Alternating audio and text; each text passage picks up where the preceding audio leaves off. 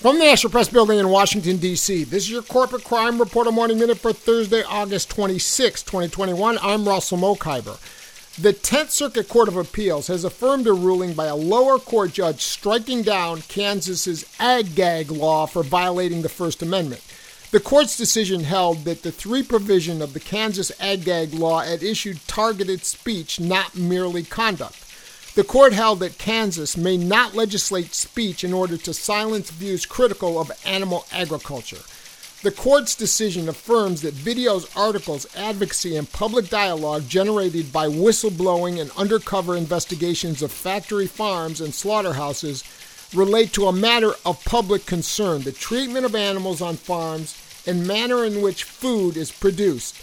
Such speech lies at the core of the First Amendment, the court said. For the Corporate Crime Reporter, I'm Russell Mokhiber.